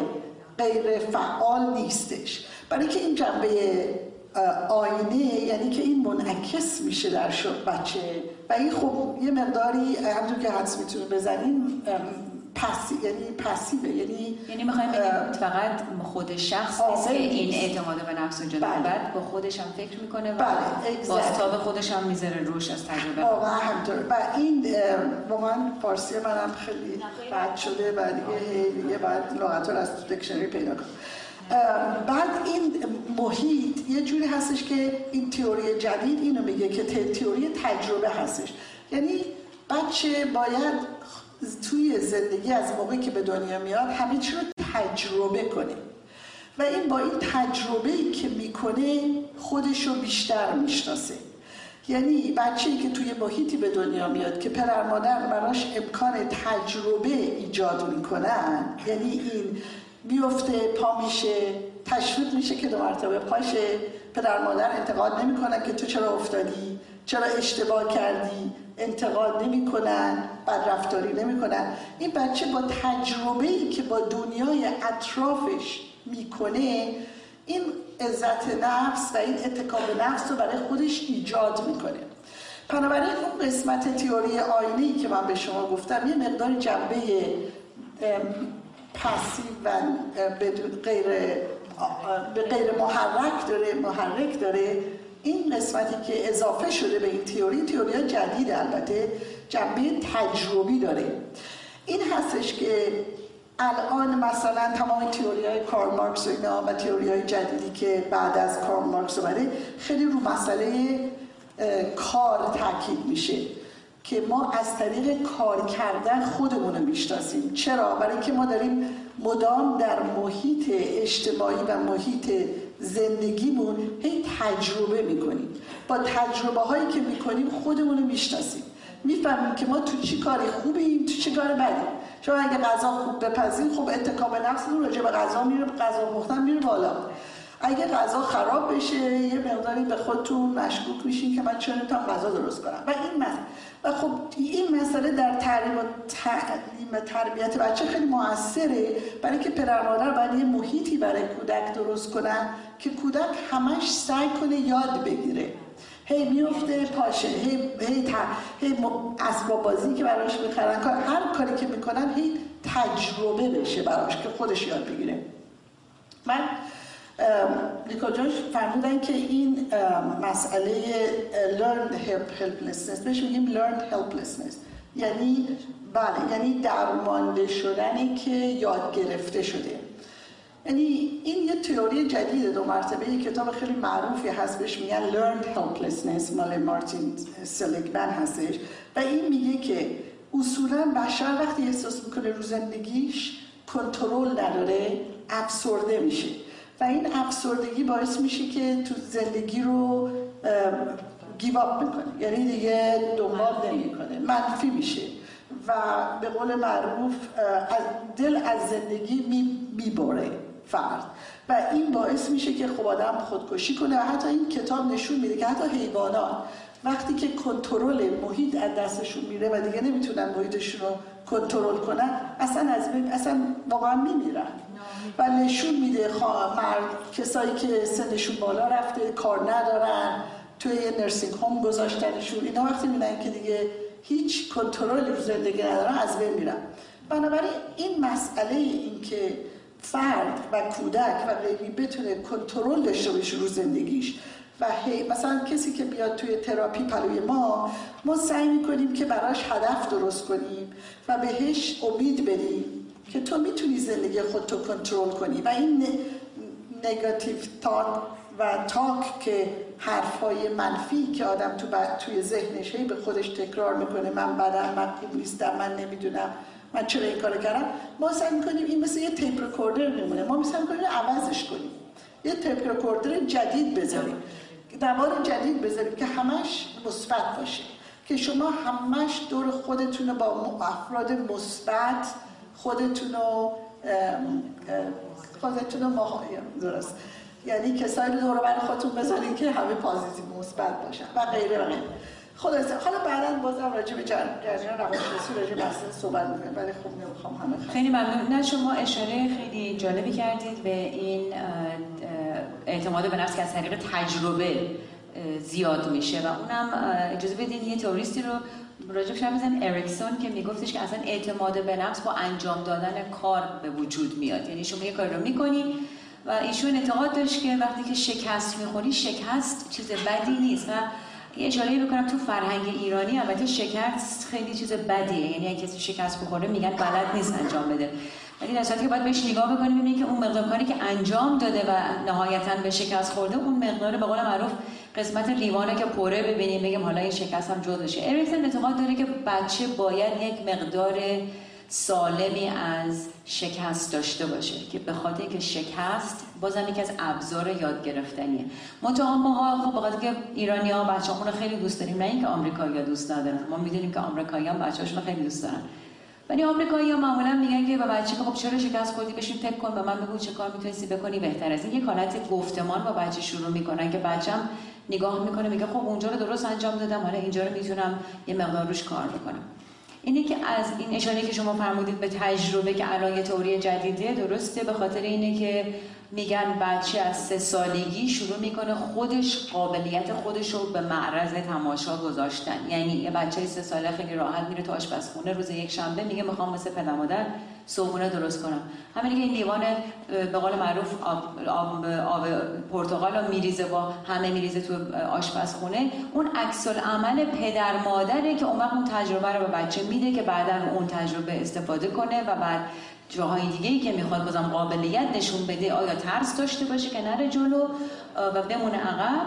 که همون به قول معروف هلپلسنس به وجود میاد که تئوری این است که ما خودمون باعث شکست خودمون میشیم. یکی هم اینه که خب بره جلو بگه دفعه قبل که چی نشد کسی سر من داد نزد کسی منو کتک نزد تمرین نکرد. و حالا یاد گرفتم می‌دونم اگه شکست بخورم خب جمع جورش می‌کنم ترتمیزش می‌کنم. حالا روی اون از خیلی خیلی ممنون خانم دکتر کریگر حالا روی همون از پس می‌رسیم به اهمیت خانواده. در ایجاد اون اعتماد به نفس سالم و اشاراتی که شما کردید به حالت ژنتیک و اشاره که خانم دکتر کریگن کردن به سه تا personality که ما بهش میگیم easy slow to warm up and difficult اون personality که ما باش به دنیا میایم. توی genetically در نهاد ما هستش که اصلا آدم راحتی باشیم با مسائل. یا آدم سختی باشیم یا آدمی باشیم که وسط باشیم که از همون بچه‌ای که به دنیا میاد از گریه های بچه ما می‌تونیم اینو تشخیص بدیم که اصلا تو کدوم طبقه هستش. حالا اگه ما یه دونه از این بچه ها رو داریم یه دونه راحت داریم یه دونه سخت داریم یه دونه حد وسط داریم و ژنتیکلی آگاه هستیم باهاش آیا ما می‌تونیم رفتار ژن رو عوض کنیم؟ نه اینکه بتونیم ژن رو عوض بکنیم ولی رفتار ژن عوض بکنیم که در راه صحیح بیفته. سوال جالب. قبل از اینکه به جواب سوال شما برسیم. اجازه یه نکته رو در رابطه با صحبتی خانم دکتر گفتن خدمتتون عرض کنم. در رابطه با همون استادی که تو هاروارد شده بود در رابطه با بچه هایی که اصلا ذاتا دیپرس هستن یا ذاتا شاد هستن وقتی که CSF یعنی مایه مغز نخواهی اینا رو گرفتن دیدن که نقش نوروترانسمیترها خیلی مهمه. چون اونایی که مثلا دیپرس بودن میزان متابولیت های ادرنالین و نورادرنالین سراتانین کم بوده توی بچه ها به همین دلیل که ما این چویس رو همیشه داریم که از این داروها به عنوان یک حربه به عنوان رمدی به عنوان وسیله واسه درمان این بچه ها استفاده کنیم. در نتیجه بازم برمیگردیم به همون تئوری neurobiology. یک نکته دیگری می‌خواستم خدمتتون عرض کنم که شما همتون درباره فروید و اریکسون و پیاژو اینا کم و بیشه خب فروید یک نابغه بود واقعا. در اون عصری که بود تئوری هایی رو داد در رابطه با به مراحل مختلف development شخصیت خیلی پیشرفته بود. یادمون باشه که این تئوری ها حوالی دهه اول قرن بیستم بودن. بسیاری از neurotransmitter ها اینا اصلا شناخته نشدن. کسی function اینا رو نمی‌دونست چیه. فروید این تئوری ها رو در حقیقت به عنوان یک مثل یه پیش داوری و پیشگویی گفت و خیلیش practically در ارتباط با نورون ها خیلی درست و خیلیش خب compatible نبود. دیگه به همین دلیلی که ما ارزشی که امروز برای فروید قائل هستیم به دلیل اون pioneer بودنشه به دلیل اون پیشرفته بودن در شرایط زمانی مکانی خودشه. اریکسون شاگرد انا فروید بود. اومد یه سری از تئوریایی که فروید داده بود و آنا خورده تغییر داده بود اومد یه خورده تیز کرد تغییر درش داد و تئوری های conflict مطرح کرد. که این هم خودش قسمتهایش درست بود همین امروز هم مورد بحثه. ولی بازم چون جنبه neurobiologic نداشت یه خورده بازم بعضی چیزاش هنوز جای سوال داره. پیاژه بیشتر child child psychologist و child psychiatrist بود. این رو development بچه ها و مراحلی که بچه ها این به اصطلاح process های شخصیتی و روانی رو طی می‌کنن خیلی کار کرده بود. سوئیسی هم بود این محیط بسیار آروم با این بچه ها برخورد می‌کرد و اینا و تئوریش بسیار جالبه ولی بازم چیزی که امروز من صحبت می‌کنم در عنوان نوروبیولوژی و به قول معروف داینامیک سایکایتری چیزی که امروز مورد بحث ماست ما امروز می‌خوایم ببینیم که چجوری می‌تونیم این کمیکالا رو کم و زیادش کنیم حالا این مسئله خانواده که شما مطرح می‌کنید نکته جالبش اینه. بچه های این, این ثابت شده. بچه هایی که تو محیط های استرسا تو خانواده های استرسا بزرگ میشن بازم اختلال توی سیستم نوترانسمیتری هست. یعنی CSF این بچه ها رو که نگاه می‌کنیم می‌بینیم اون که نوترانسمیتر تحریکی هستن میره بالا.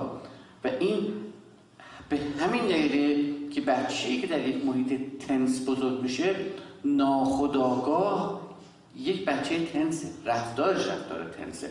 و امروز این صحبتی که ما می‌کنیم که خیلی مواظب باشیم که با این بچه ها چجوری رفتار می‌کنیم چجوری حرف می‌زنیم رابطه بین پدر مادر رابطه بین افراد خانواده. محیط هایی که این بچه ها درش هستن. چجوری باشه خیلی مهمه.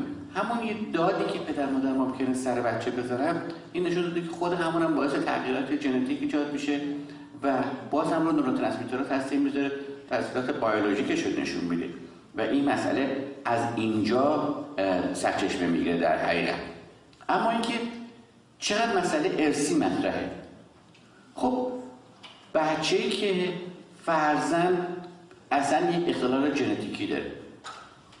دیگه یکی از اختلال ژنتیکی که همه ماها می‌شناسیم مثلا XY کروموزومه. خب اینا کسایی باید هستن بچه های هستن که یک کروموزوم وای اضافی داره. اینا اصلا اگریسیو بزرگ هم که می‌کنم معمولا هیکلای خیلی قد بلند هیکلای درشت نامتناسب دارن. صورت های پر آکنه و خیلی رفتارهای aggressive دارن. اینا کسایی هستن که خیلیشون کارشون به crime و نمی‌دونم زندان و اینا می‌کشه.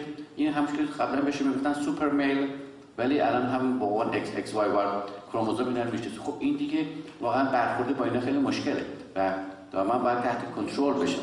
گروه های دیگه هستن که اختلالات ژنتیکی به شکل تغییراتی دارن. حالا مثلا فرضاً سندروم تورت داره. خب این بچه ها کسایی از بچه هستن که حالت expulsive دارن. یه چیزایی دهنشون در میاد میگن بعض وقت جنبه فوش پیدا می‌کنه یک تیکایی دارن. خب اینا خیلی توی محیطایی که بزرگ میشن خیلی ایجاد مسئله می‌کنن. من حتی خودم یادم که توی دوره دبستان بچه داشتیم که اینجوری نمیشناختن اینو. و معلم کتکش می‌زدن اینو. طفلکو حالا امروز من این پسره که شما احتمالا اگه اهل فوتبال باشی می‌شناسید دروازه‌بان تیم ملی فوتبال امریکاست الان دروازه‌بان تیم اورتون انگلیس هم هست. این سندروم تورت داره و اصلا مشخصه که چیز خودشو می‌دونه. و اومدن باش interview کردن گفت I have Tourette syndrome I know this is with me. I'm dealing with that. خب این تحت کنترل درمانش می‌کنن هم درمان دارویی می‌کنن هم سایکوتراپیش می‌کنن. خب ببینید چقدر اپروچ فرق می‌کنه. یه روز این بچه ها رو کتک می‌زدیم. یه روز اینا رو بهشون امکانات میدیم که حتی خودشون در جهت دیگه نشون بدن. ما خیلی از این آدمایی که امروز داریم می‌بینیم ADHD نمی‌دونم چیزهای دیگه. خب اینا رو از این فاکتوراشون استفاده می‌کنه. همین پسره که تو تیم ملی شنای امریکاست و چند مدال المپیک برد.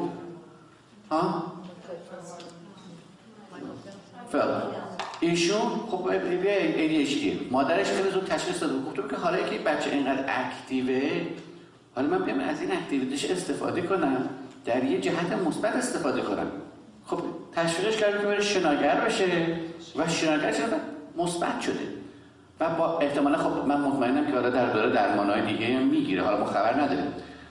مسئله اینه که روش های درمانی غیر داروییه ببینید ما خیلی وقتا با ایجاد راههایی که concentration میده concentration هایی که جنبه neuro methodic داره. نمونهش موزیکه. بچه ها رو تشویق کنیم که موزیک بزنن. تو کار موزیک باشه موزیکایی که آروم باشه موزیکایی که relaxing بشه. خیلی وقتا ما می‌تونیم اینها رو تشویقشون کنیم که concentration شون رو بهتر بکنن. نقاشی کردن ساختن یه چیزی ایجاد کردن. همین چیزهایی که بچه ها با درست می‌کنن. جان؟ لگو و اینا این تیکا دونه دونه می‌ذاره. ببینید این نشون میده که بچه کم کم concentration زیاد می‌کنه تمرین می‌کنه. در طی زمان این تاثیر رو نوروترانسمیتر بچه ها داره. یه مقدار زیادی خانواده ها نزدیکان می‌تونن روی چیزهای بچه ها کار کنن و در ضمن می‌تونن کمک بگیرن از متخصصین که از این نوع سیستم ها هم استفاده کنن برای درمان این بچه ها ما امروز دستمون خیلی بازه. هم هم درمان های دارویی می‌تونیم انجام بدیم هم درمان رفتاری می‌تونیم انجام بدیم هم at the same time با یه چیزای ثابت شده ساده مثل موزیک نقاشی نمی‌دونم کاردستی این بچه ها رو بیاریم و رگولیت کنیم و نذاریم که این نیروها در جهت منفی هدر برن. و این نقش مهمیه که روان پزشکا، روانشناسا، سوشال سایکولوژیستا و کسایی که متخصصای این رشته هستن می‌خوان انجام بدن که این انسان ها در جامعه یه بار و یک خطر نباشن ممنون. خب پس به این نتیجه می‌رسیم که محیط باید موافق ساختار ژنتیک بچه باشه. و اینو کی تشخیص میده در اول؟ پدر و مادر. پدر مادر هستن که باید بدونن با چه شخصیتی طرف هستن و این شخصیت هم همونجور هر دو متخصصین ما بهش اشاره کرده یک مسئله ژنتیکی داره. و شخصیت همونجور که شما گفتین خانم دکتر کریگن عوض نمیشه. ممکنه که رفتار عوض بشه ولی شخصیت ژنتیک ژن هم نمیشه عوض کرد. ممکنه سالها حالا چند تا دهه دیگه بتونیم ژن رو عوض بکنیم. ولی الان تنها کاری که می‌تونیم بکنیم رفتارهای ژنتیکی رو عوض بکنم. اونم با محیط سالم. درست شخصیت رو نمی‌تونیم عوض کنیم. ولی رفتارهایی که حاصل شخصیت های دیفکتده اینها رو می‌تونیم تحت کنترل بیاریم و این شخصیت دیگه رفتار غیرعادی نشه درسته ما نمی‌تونیم فرضاً یک کسی رو که آنتی سوشال پرسونالیتیه اصلاحش کنیم. ولی می‌تونیم با روش های درمانی اینها رو از رفتاری نزدیک کنیم به اون چیزی که هار و بردن واسه سوسایتی بله. نباشه. این نکته مهم ماست. برمیگردیم حالا به چند تا مثال. اگه شما عزیزان اجازه بدید که دوستان عزیز وقتی که از این سمینار تشریف می‌برن با یه یکی دو تا مثال برن که مثلا چی کار می‌تونیم بکنیم.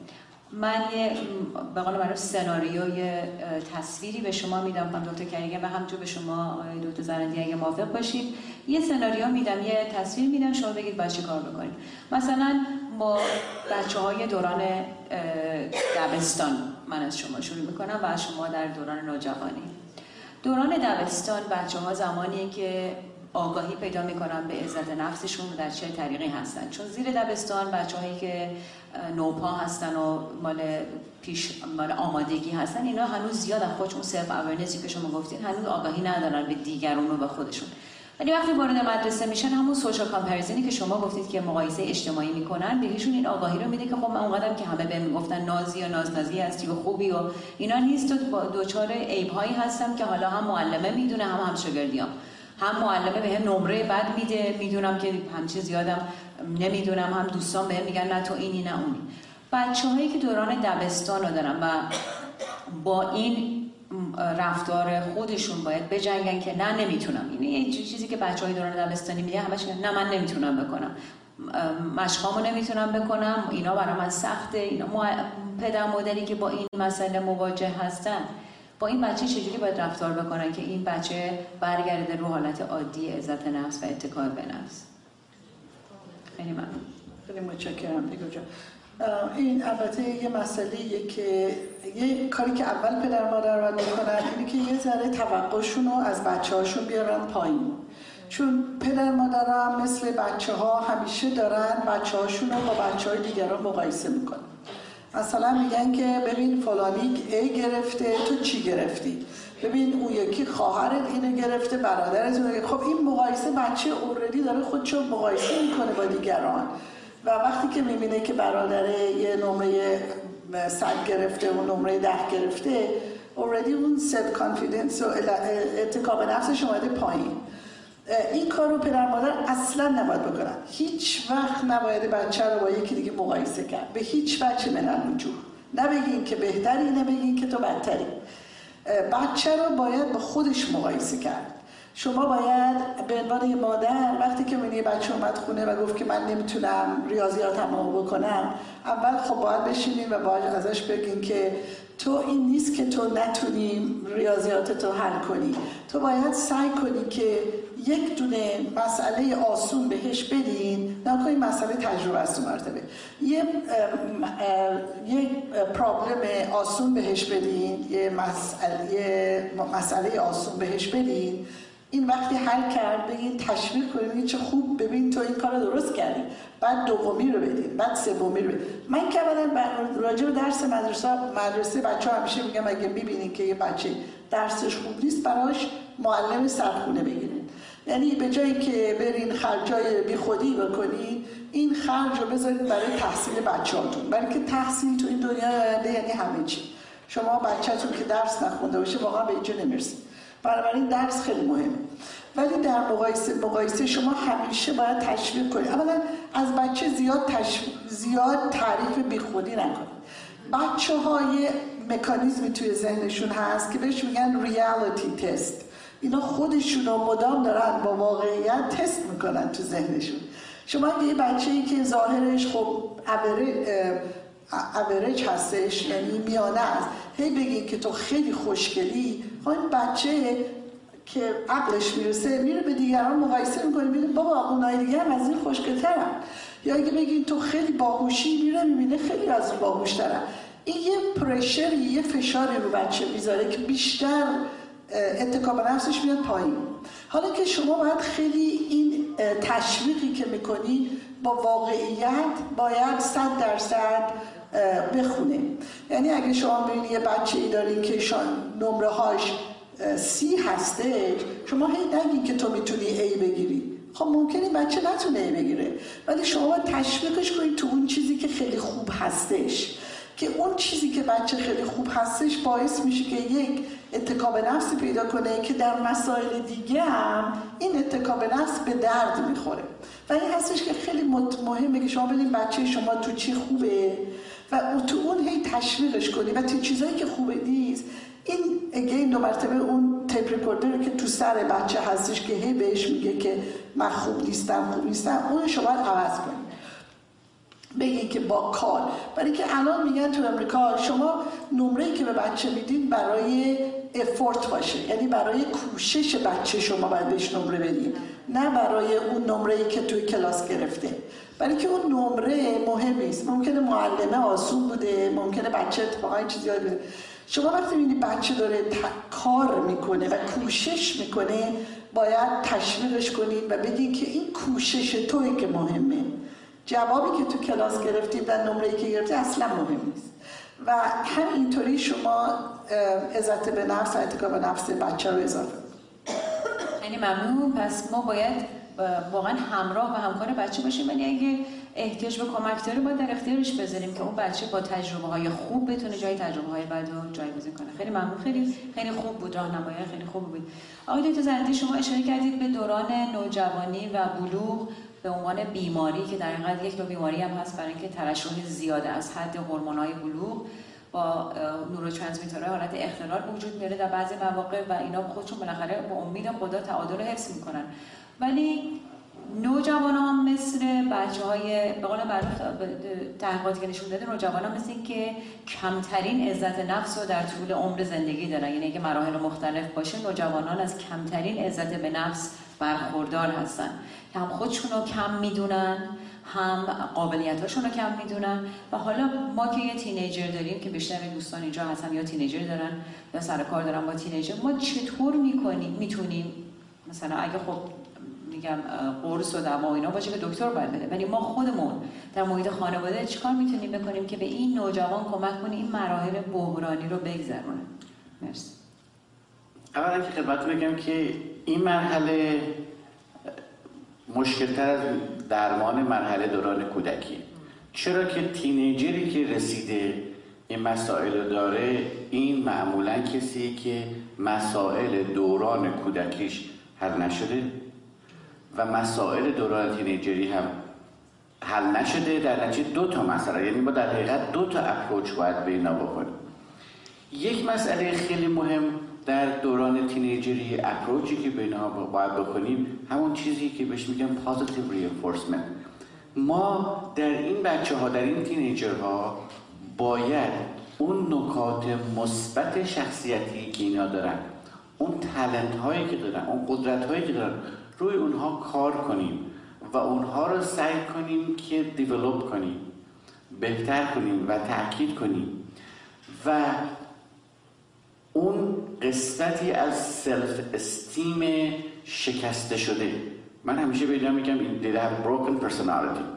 واقعا این قسمت هایی از پرسونالیتی اینها کرک میشه ترک برمیداره اون قسمت ها رو سعی کنیم که خیلی با احتیاط مند کنیم با رفتارهایی که با اینها می‌کنیم با اپروچی که به اینها می‌کنیم که این رفتارها رفتارهای این لازمش اینه که خودمون آگاهی کامل داشته باشیم و دو استفاده کنیم از تجربه و تخصص کسانی که در این زمینه تخصص دارن و صاحب نظر هستن. اینها رو باید به این شکل اپروچ کنیم. و همون مسئله این بازم خدمتتون عرض کردم. کمک راه های کمکی موزیک ورزش کارهای دستی فناوری هایی که بچه رو می‌تونه بندازه تو اون جایی که اون سلف استیم خودش رو به دست بیاره با اون تلنت هایی که داره. یکی از مسائل خیلی مهم اینه که ما هیچ وقت روی نقطه ضعف افراد نباید انگشت بذاریم. هر چقدر ما رو نقطه ضعف افراد انگشت بذاریم اون نه تنها مسئله رو حل نمی‌کنه بلکه این نقطه رو اگراندیسمان می‌کنه بزرگ می‌کنه. ما روی برای اینکه پرسونالیتی این بچه ها رو ترمیم کنیم به قول معروف the personal crack personality باید کاری که انجام میدیم اون تلنت هایی که این بچه ها دارن این نوجوان دارن اون کار کنیم. خب حالا اگه بچه من مثلا تو مدرسه بلد نیست ریاضی حل کنه خب اگر نقاش خیلی خوبیه ما ساعتهای بیشتری رو به این امکان رو بدیم که نقاشی کنه. اگر که talent ش در رقصه خب براش معلم رقص بگیریم. بذاریم کلاس باله بره. خب همه که نباید ریاضیدان بشن. خب ما اصلا بیماری های داریم. مثلا ما دیروز با شما صحبت می‌کردم. ما سندروم گرسمن رو داریم که این اصلا calculate نمی‌تونم بکنه من یه استاد داشتم دو دوتا رو نمی‌تونست با هم جمع, جمع کنه. اما پاتولوژیست اکسل یکی از بهترین پاتولوژیست های مملکته. ریاضی می‌خواد چیکار کنه؟ یه جنبه دیگه قضیهش رو کار کرده تکامل داده و اون قضیه رو هایپ می‌کنه. این درست مثل همون داستان اتاقیه که یک قسمتش تاریکه. چراغ اونجا سوخته. ما چراغ اون چراغ نمی‌تونیم تعمیر کنیم. اما کاری که می‌کنیم روشنایی این قسمت اتاق و چراغ رو بالا می‌بریم. که هاید کنه پنهان کنه تاریکی رو که در نیمه دیگه اتاق وجود داره. و این یه تلنت ماست. و باید بتونیم این کار رو با بچه هامون انجام بدیم.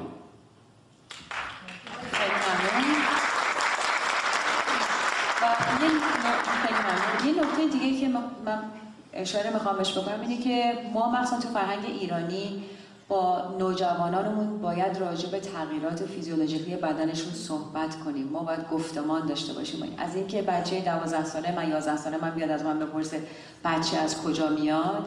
دیگه الان وقتشی که بهش بگیم بچه از کجا میاد. این سکس ادویکیشنی هم که اینا توی مدارس می‌گیرن به درد هیچ کس نمی‌خوره.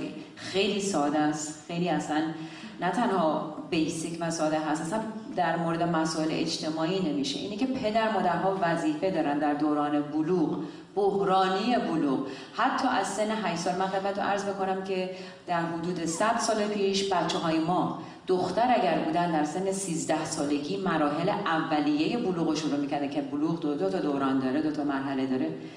100 سال پیش امروزه بچه های دختر در حقیقت 13 سال دختر 15 سال پسر 100 سال پیش امروزه دخترهای ما از سن 6 سالگی مرحله اول بلوغ شروع می‌کنن و از 8 سالگی اگه پسر باشن. اگر شما و من با بچه‌مون گفتمان نداشته باشیم در مورد اینی که اصلا بدنت وارد چه مسائل من نمیگم بیام واسش تعریف بکنین که زن و مرد چی کار با هم می‌کنن. از نظر بلوغ بدنیشون چه تغییراتی بدنشون خواهد داشت چه مراحلی رو وارد میشه. بچه خودش باید آگاه باشه که وقتی که میاد 12 سالش با شما داد و بیداد می‌کنه بفهمه چرا داد و بیداد می‌کنه.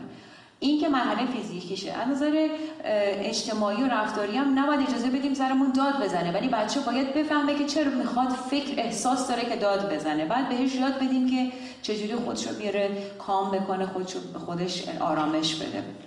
ما بچه ها باید حرف زد. بچه ها اگر ما باهاشون حرف نزنیم می‌دونی اکی میرن می‌پرسن؟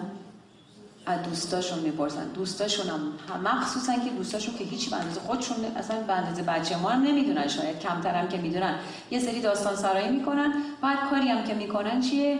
بچه ما با فرهنگ آمریکایی می‌خواد راجع به دوران بلوغ چیز یاد بگیره. اینی که ما باید گفتمان رو بچه‌مون داشته باشیم. خیلی ممنون آقای دکتر. ما کلام آخر رو از شما بگیریم عزیزان که بریم وارد سوال جواب بشیم.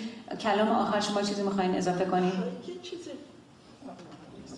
یه چیزی که می‌خواستم اضافه کنم به جوی مسئله جوونا این بودش که اگه یه تیوری هستش که بهش میگن رفرنس گروپ تیوری و این تیوری این هستش که همونطور که گفتم ما خودمون رو با کسایی رو که ارزش قائلیم براشون مقایسه می‌کنیم. یعنی ما خودمون با همه کس مقایسه نمی‌کنیم. ما خودمون رو با یک کسایی به خصوصی مقایسه می‌کنیم. حالا این راجع به جوونا این هستش که پدر مادر بچه هاشون چیزی که براشون مهمه و مقایسه می‌کنم با بچه های دیگران یکی درسه اونجوری که همه می‌دونیم که درس دیگه درستونه یکی اخلاق بچه ها یعنی دو تا چیزی که خیلی برای پدر مادر مهمه یکی بچه ها خوش اخلاق و خوب باشن با تربیت باشن یکی که درساشون خوب باشه. ولی این اون نیست که بچه ها جوونا خودشون دارن. جوونا خودشون رو با, با دیگران با چیزهای دیگه مقایسه می‌کنن. خب اونا راجع به درس مقایسه می‌کنن با دیگران ولی راجع به ورزش برای مردا و برای خانم دخترها راجع به ظاهر و قیافه خودشون رو با دیگران و اینکه چقدر پاپیلار هستن و چقدر دوست داشتن دارن. حالا اگه شما به عنوان پدری که جوونی داره یه تینیجری داره و هی به این بچه بگی که تو چرا خودتو با دیگران از طریق این مقایسه می‌کنی؟ و مالی از نظر درس مقایسه نمی‌کنید یا چرا تو خودتو همش به بدنت صحبت می‌کنی که چاقی یا لاغری یا خوشگلی یا نیستی؟ این باعث میشه که این کمبود آگاهی پدر مادره. یعنی پدر مادر باید بدونن که این reference group یعنی اون گروهی که این بچه خودش باهاش مقایسه می‌کنه اینا کیه یه مقداری الان تلویزیون یه مقداری مجله هاست که همه لاغرن. مثلا این مسئله eating disorder که دخترای جوان مخصوصا گرفتاری دارن از نظر اینکه از نظر غذایی اختلال غذایی دارن. غذا نمی‌خورن یا غذا می‌خورن بعد بالا میارن و یعنی اینا رو ما هر روز داریم می‌بینیم توی office مون. اینا همه مسئله self self نفسه. و پدر مادرها اکثرا آگاهی ندارن راجع به مسئله. بنابراین reference group خیلی مهمه که شما ببینید بچه شما با کی داره خودشون مقایسه می‌کنه خیلی ممنون. اشاره خیلی خوبه. خیلی ممنون. آقای کلام آخر؟ در مورد کلام آخر باید بگم که تازه شروعه. کلام اوله در حقیقت. خب خانم دکتر مسئله بسیار قشنگ روشن کردن. سرکار خانم دکتر جعفری هم که با کامنت های به موقع خودشون کمک کردن که ما رو تو خط بنده ولی من در انتها فقط یه چیزی می‌خوام خدمتتون بگم. به عنوان یک نصیحت. از من متخصص بسیار از من, از من بشنم خواهش می‌کنم. به علاقه بچه هاتون حمله نکن. اگه بچهتون یه چیزی رو دوست داره حتی اگر چیز بدیه بهش حمله نکنید. عشق کسی رو لگد مال نکن. متاسفانه در فرهنگ ایرانی لگد مال کردن عشق بسیار شایع بود و تاثیر بسیار بدی داره خود من که اینجا نشستم اون دوست من دوست دوران کودکی منه من فوتبال بازی کردم پدر مادر من هیچ نوع امکاناتی رو نمیذاشتن که من فوتبال بازی کنم. عشق من فوتبال بود. و من هنوز از اینکه کلاس هفتم دبستان کفش فوتبال نداشتم. و تو تیم فوتبال رفتیم. نداشتم من بازی کنم و من از زمین بیرون کردن هنوز بعد از چهل سال یادمه. هنوز گریم میگیر وقتی یادم میافته. ببینید خیلی ساده است. یک کفش فوتبال بود. چرا پدر مادر من گفتن تو باید درس بخونی دکتر بشی؟ پوش نه که پوش می‌کردن. به عشق بچه هاتون حمله نکنید. اگه دخترتون یه روز اومد یه بچه تتویی رو نمی‌دونم پیرسی رو برداشت آورد گفت مام this is Eric. I love him. He's wonderful. نگه who is this jerk? یادتون باشه اون در آینه زمیر خودش اریک کچکولی که به نظر شما میاد اونو دوست داره. اگر یه روزی خواستید اون تصویر رو ازش بگیرین یادتون باشه که چجوری بگیرین اینا مسئله مهمیه. یک نکته خیلی مهمی که خانم دکتر بهش اشاره کرد ما ایرونیایی که میایم تو جامعه امریکا و مهاجرت کردیم حتی بعد از مدت طولانی یاد نگرفتیم که چجوری خودمون رو جا بدیم در این سوسایتی و خیلی هم مشکل کار آسونی نیست. حالا بچه های ما که اینجا دارن به دنیا میان و بزرگ میشن و مدرسه میرن استانداردهای اینا رو می‌گیرن. ما با نسل قبلی خودمون با پدر مادرهامون یه generation فاصله داشتیم. ولی ما با بچه هامون بیش از یه generation فاصله داریم. چرا؟ یک یه gap generation دو gap دوم به دلیل مهاجرت سه gap ی که به خاطر تکنولوژی پیدا شده. بابا پدر مادرها اگه بلد نیستین تکس بزنی برین یاد بگیرید بچه ها تلفن جواب نمیدن. تکس بزنید یاد بگیرین که کارهای تکنولوژی اگر نمی‌دونین لیدی گاگا کیه دیدین بچهتون عکس لیدی گاگا رو گذاشته بهش حمله نکنیم دوست داره لیدی گاگا رو. منم خوشم نمیاد. ولی به خدا چهار ساعت رفتم وایسادم دختر جیغ زد ملق زد از اونوری اومد پیانو زد. وایسادم چرا دیدم دخترم خوشش میاد؟ دوست داره. این در مورد چیزای دیگه هم هست. اگه پسرتون فرزند کاراته دوست داره من بسکتبال دوست داره نگی نه نه نه. ما تو اینجا آوردیم مهندس بشی دکتر بشی وکیل بشی لویر بشی چی بشی چرا می‌خوام بسکتبال بازی کنیم این عشقش. به عشق دیگران هیچ وقت حمله نکنی به خاطر که این زخمی که تا آخر آن میمونه. نزدیک چهل خورده ای ساله این زخم کفش فوتبال در من مونده. باور کنید.